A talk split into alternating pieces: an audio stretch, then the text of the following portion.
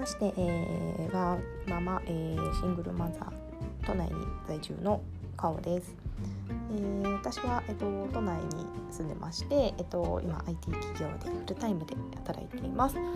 子供が6歳の年長さんでして、来年小学生に上がります。はい、でですね、ちょっとポッドキャストを始めようかなと思ったきっかけなんですけど、今年ぐらい初めぐらいにボイシーにたまたま出会いまして、すごい元さんとか、あと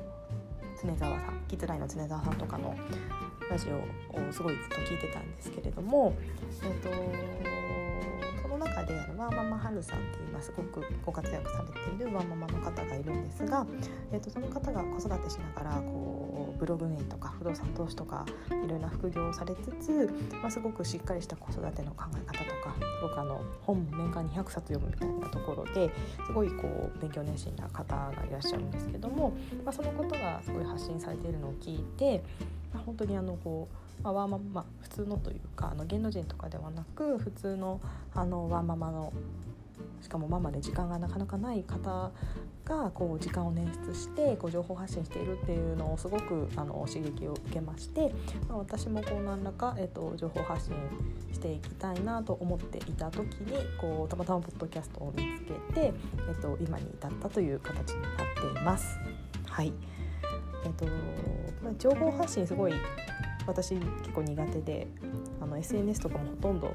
見る専門、ロム線みたいな形で見る専門だったんですけども、いろんな本を読むと、これから情報発信って大事だよねみたいな話だったりとか、自分の考え方をアウトプットする機会って結構意外になかったりもするので、そんな自分の考えとか行動っていうのがとか体験とかが、誰かのお役に少しでも立てれば嬉しいなと思って、ちょっとやってみようかなということで始めます。はい、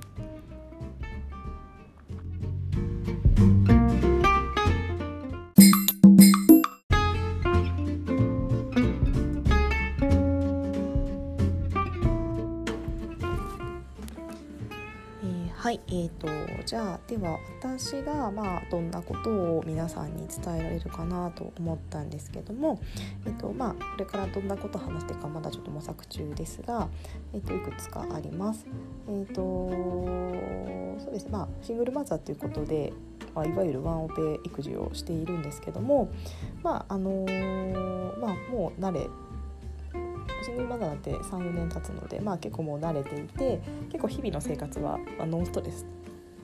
とは言えませんが、ストレスだいぶなく楽しく過ごしてます。で、結構ワンオペ育児のことだったりとか、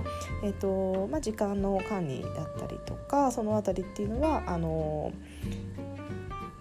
何らかお話しできることがあるんじゃないかなと思っています。あとそうですね、シングルマザーになっているということで、特に家計管理とかっていうのは結構しっかりやっている方かなと思っているので、どういった管理しているかとか、こういう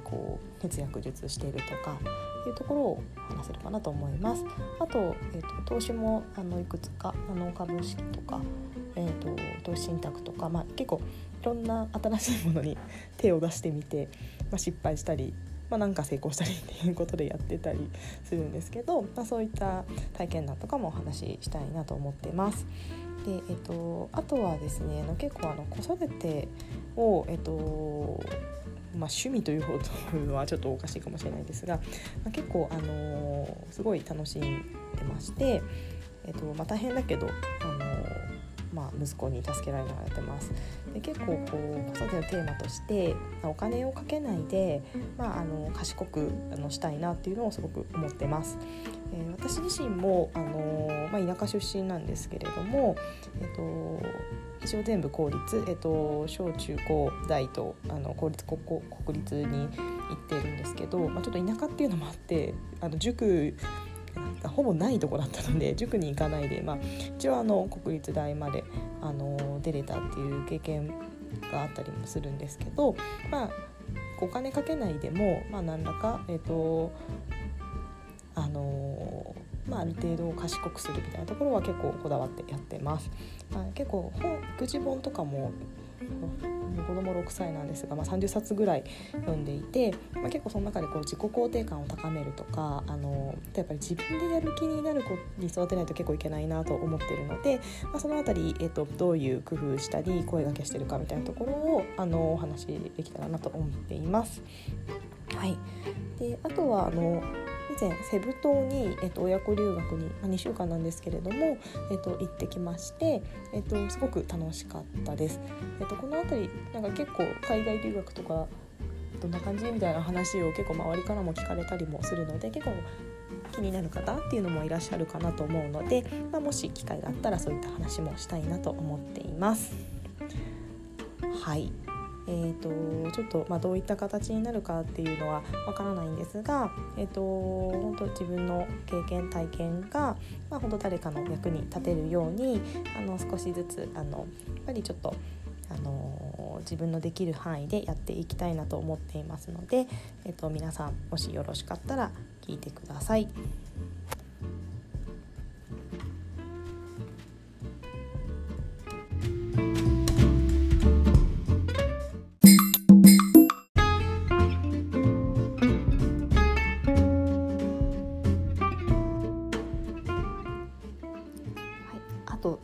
追加は忘れてました。私はママなんですが、転職しまして、年収を100万上げたっていう経験があります。実際転職してみて、